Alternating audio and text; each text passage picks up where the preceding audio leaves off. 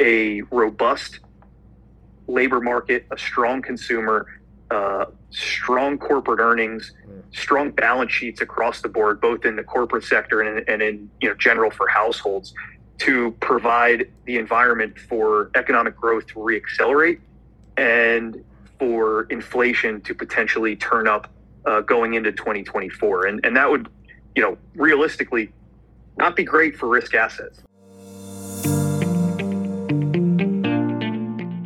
On this episode of Early Bird, AJ Giannone, Chief Investment Officer at Allio. AJ joins the podcast today to talk about inflation resurgence and the impact on stocks in 2024, including why those expected interest rate cuts might be delayed. If you're an investor looking to stay on top of the latest market trends, then you're listening to the right podcast. This is Early Bird, and I'm your host, Stephen Lerner. Before we get to today's discussion, let me tell you how you can save time and beat the market through Early Bird, a free daily email newsletter featuring commentary about the latest trends in stocks, cryptocurrency, and equity crowdfunding. Early Bird is designed to help individual and non-professional investors stay on top of all of the critical investing trends. The newsletter is 100% free and is sent to your email box each weekday morning. Subscribe to Early Bird for free at www.earlybird.email. Once again, that's earlybird.email. And now, today's discussion. All right, AJ, welcome to the Early Bird Podcast. How are you doing today? Oh, I'm terrific, Stephen. Thanks for having me. Well, thank you for joining. We're going to talk about a very serious topic today, certainly a topic that's on the minds of our listeners and investors out there. It's inflation resurgence and how that could impact the Fed and the stocks in 2024. But before we get to that, AJ, if you could, in about 30 seconds or less, what should the audience know about you and your background? Sure. So my name is AJ Giannone. I'm the Chief Investment Officer at Allio. We're a startup wealth manager looking to provide investors in this kind of new macro climate with a differentiated investment experience. We have, the background of basically trying to inform investors for, how to handle this unique environment that we find ourselves in. And things have changed, obviously, dramatically since the zero rate environment of pre-COVID. So, our background and mine specifically is in asset allocation, tactical investing, strategic investing, risk management, and really trying to give our clients and our investors an edge when it comes to how to dynamically adjust portfolio exposures in environments we've seen in a very long time. Yeah, you mentioned zero rate environments. We had very low interest rates for some time, and then the past year or two, we've had higher interest rates as the Fed tries to combat higher inflation. Now it's a different story in 2024. So AJ, catch everybody up to speed. What's the situation with the Fed and interest rates and inflation as we start 2024?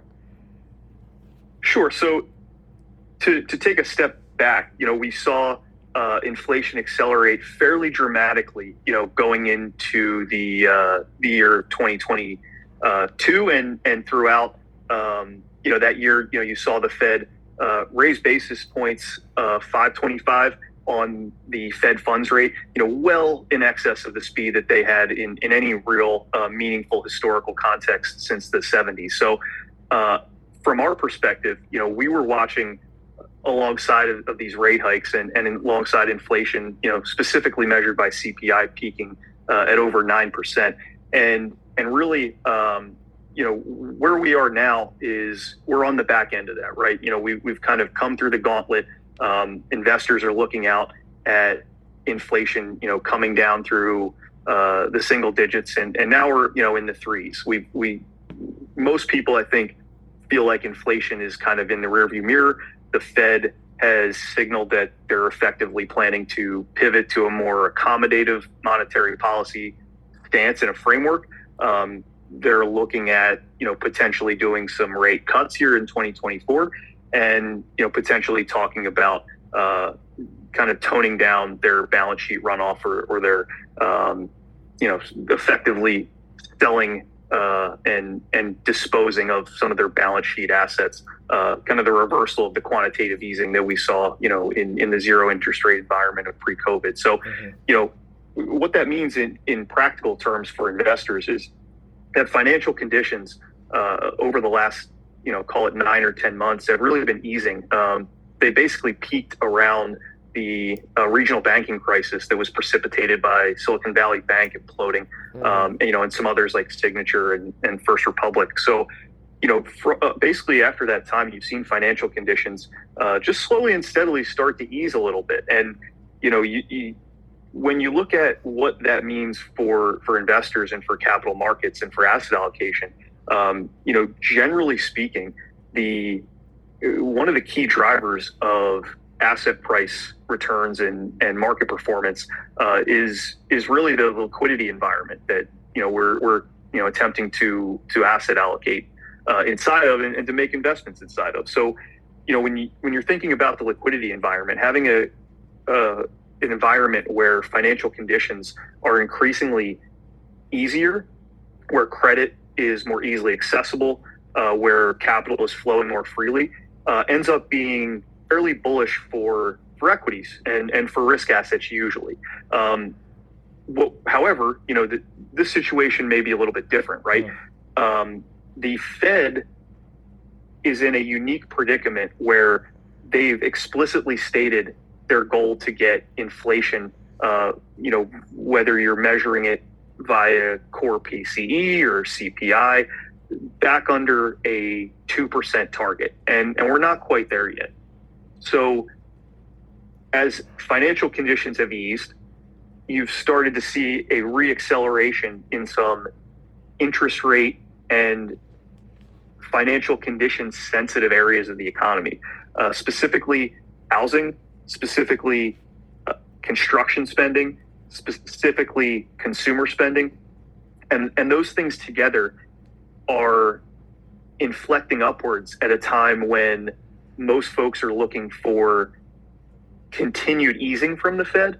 So it's highly likely in our view that the combination of the financial conditions easing throughout the back half of 2023 in combination with a robust labor market that really has never put the brakes on in a way that the Fed, I think, would have otherwise preferred, it has really set the stage for a robust labor market, a strong consumer, strong corporate earnings, strong balance sheets across the board, both in the corporate sector and in general for households, to provide the environment for economic growth to reaccelerate and for inflation to potentially turn up going into 2024. And that would, realistically not be great for risk assets, stocks, bonds, real estate.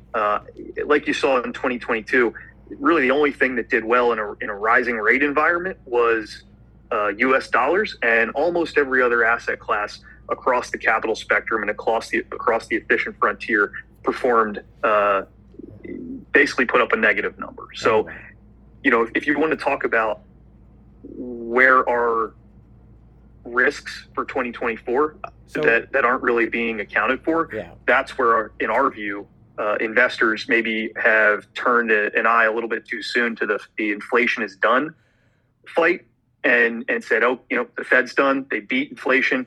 We're back on the risk asset train. Yeah. Everybody, just get on board, load up on stocks and risk assets, and we'll ride this bull market up, another 3 or 4 years, and it's set it and forget it. And that maybe not be a little bit of hyperbole. It might be, but I think at least it seems to me the attitude that you saw at the back end of last year. Yeah. I think there's still a fair bit of, maybe pessimism or, the recession's coming kind of talk, but it's always framed in the context of, it's going to be a soft landing. And then we're looking for, a reacceleration in the second half of 2024. So you don't AJ, see anybody talking about, go ahead. I just got to ask. So you're talking about some of the negative stuff, which I want to get into in a second, but real quick, very, very briefly, just so we're clear to our listeners, the rosy picture that some investors have right now is that inflation will continue to drop, and thus the Federal Reserve will lower their interest rates eventually in 2024. And this will be good for many stocks, particularly those riskier stocks, like in technology, which will benefit in a lower interest rate environment. In a nutshell, that's sort of what's going on in a rosy picture, correct? Exactly. So, you know, technology stocks, stocks with, you know, that higher gearing towards longer duration cash flows, stocks with less profitability, stocks with weaker balance sheets, all of which suffered maybe disproportionately throughout the rising rate environment, have really rebounded in a fairly meaningful way since October of 2023, you know, a few months ago. So that phenomenon of, you know, reversion to the mean, or, oh, you know, these assets were the ones that did poorly. Now, in a declining rate environment, the assumption, you know, from those folks is that these assets are going to continue to do well in a declining rate environment. If the Fed, you know, is correct in its assessment and it does go forward with rate cuts throughout, you know, the year here. Although, you know, that's really where, you know, I think the skepticism is will they be able to get to those rate cuts?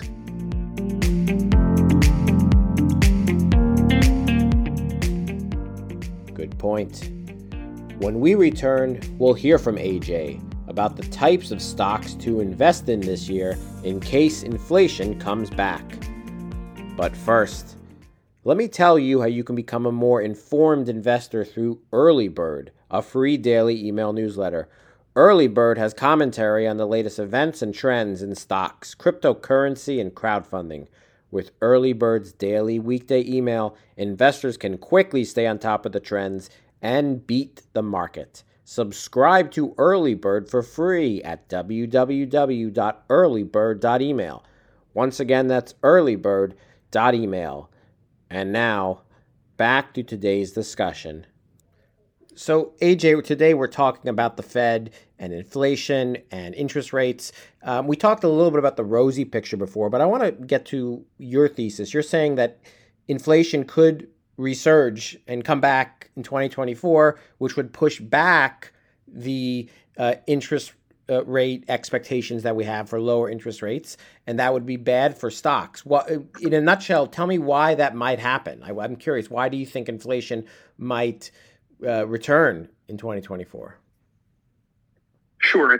It's really a combination of two things. It's the easing financial conditions, which in a very loose sense allow for both businesses and for consumers to spend more freely, to consume more, to invest more, to purchase more goods, to transact more.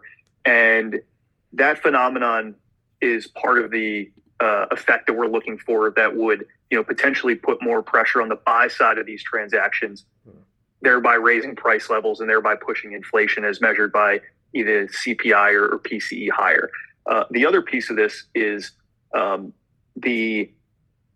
of the core phenomenons that you saw with respect to the rising rate environment was the impact on real estate. And the effective locking up of a lot of different real estate sectors.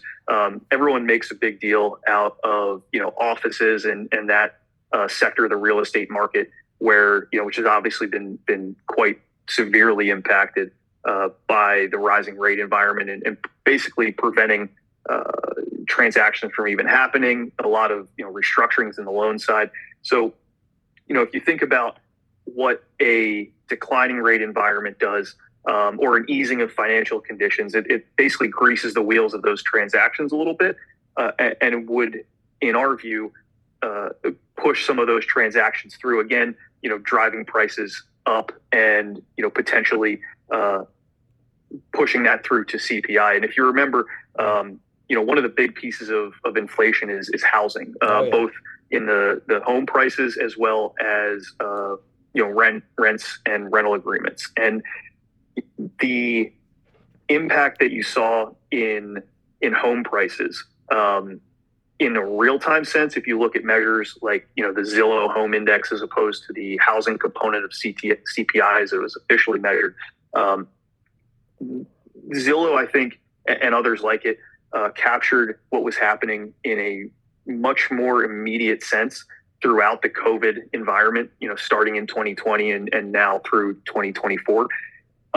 Whereas the CPI component that, you know, housing constitutes was much more delayed, to the tune of about, 18 to, potentially 24 months.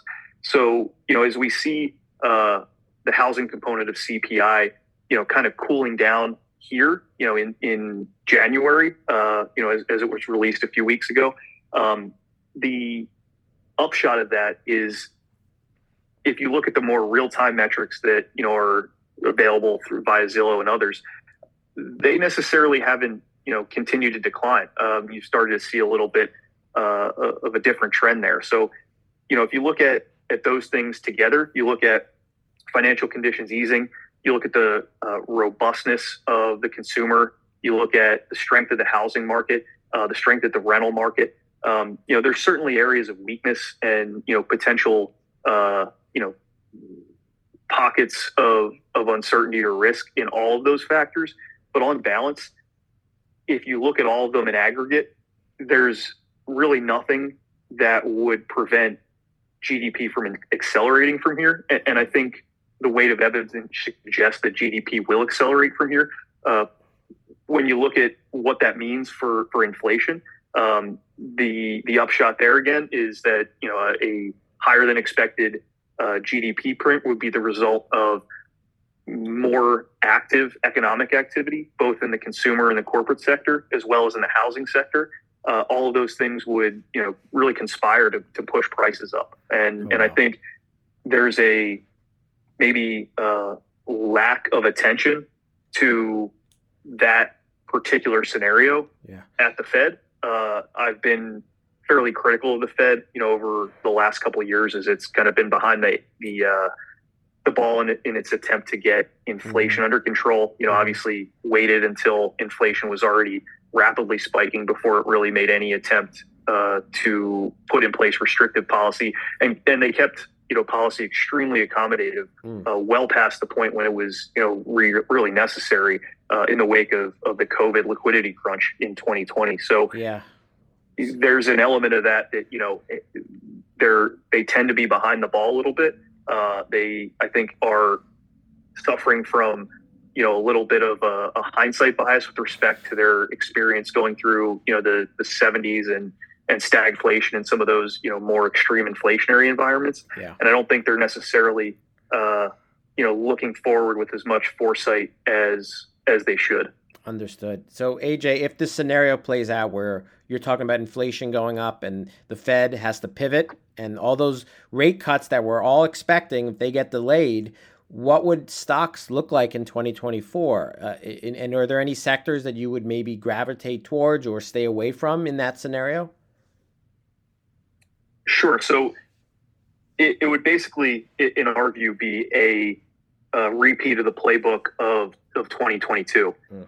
If what we're kind of predicting it comes to pass in a way that would be, economically meaningful, then the same kind of assets and sectors and stocks that did really well in 2022 would continue to do well in 2024. And that's a very limited subset of stocks and of assets, right? There are, if you look out at equity valuations here, they're fairly stretched to the upside given what we know. So, on the one hand, a stronger economic climate, I think, would provide a little bit of a buffer there. But on the other hand, you're looking at applying a much higher discount rate again in a period where I think a lot of folks have already baked in quite a few rate cuts into their valuation models. So, the sectors and the asset selection, I think, is going to be paramount. I think on the equity side, as cliche as it is to say, the high growth tech names, locally known as the Magnificent Seven, and a handful of few others that have a really strong moat, really robust organic growth and have spent the last 18 months trimming some of the fat around the margins are going to continue to do well in any environment. I don't really think that they're as dynamically exposed to some of the monetary policy effects as others. The high growth, low profitability tech startups and, the small caps and others that are, more on the weaker side of the financial balance sheet equation are going to suffer disproportionately. So, I think the areas where you want to be are in, profitable companies that have a high degree of quality. Think the Warren Buffett style of having a moat, a strong balance sheet, robust earnings growth with quality management, and really avoid, the more casino style, long shots with the 100x price to sales ratios. I think that's probably the most prudent move that we'd be recommending. The other thing to think about too is that when you're looking at sensitivity to interest rates, it's not just stocks, right? It's bonds. So when you're looking at some of the fixed income areas that did reasonably well in 2022, those are interesting as well. Areas like leveraged loans and high yield bonds in an accelerating growth environment where credit is relatively easy to access and economic growth is strong, we would expect those sectors of the fixed income universe to perform relatively better than some of the longer duration assets. So you'd want to avoid, the 10 and the 30-year treasuries, the long end of the curve, and really any of the corporate or other issues that are out there, in the duration ladder as well. You'd be looking for, the areas where the higher coupon rates, specifically in high yield and call it the leverage loan or the private credit style of lending, give you that nice buffer against potential rate increases. Wow. If you're pulling down a 9% coupon, like you were in October of 2023 in the high yield market, you don't particularly care if rates go up another 1% or 2%. You've got a little bit of an offset there from your coupon payments to help impact the duration component of your total return. Yeah, it's like 2022 all over again. Oh, AJ, thank you so much for explaining what could happen if inflation makes a comeback and what the Fed might do and how that might impact stocks. It's an incredible thing that investors should really keep watch out for in 2024. AJ, thank you so much for coming on the Early Bird podcast and explaining all that. But before we wrap up the podcast, I just have one final question for you, AJ, and it's the most important question for today's discussion. That question for you, AJ, is if you had an autobiography, what would the title of that autobiography be? Oh, Stephen, well, it's been a pleasure to be here, and thank you for giving me the opportunity to have this discussion with you. It's been a real honor and a treat. That question, though, is a tricky one. An autobiography title is a humbling kind of thing to ask, right? But the title of it would probably have to be, hard lessons learned, and or I'll get it right next time.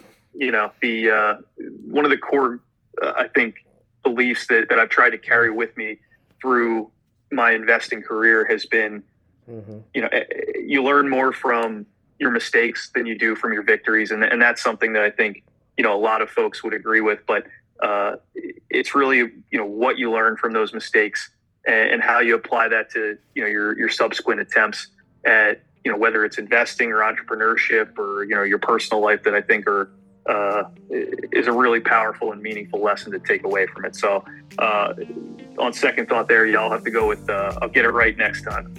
Good one.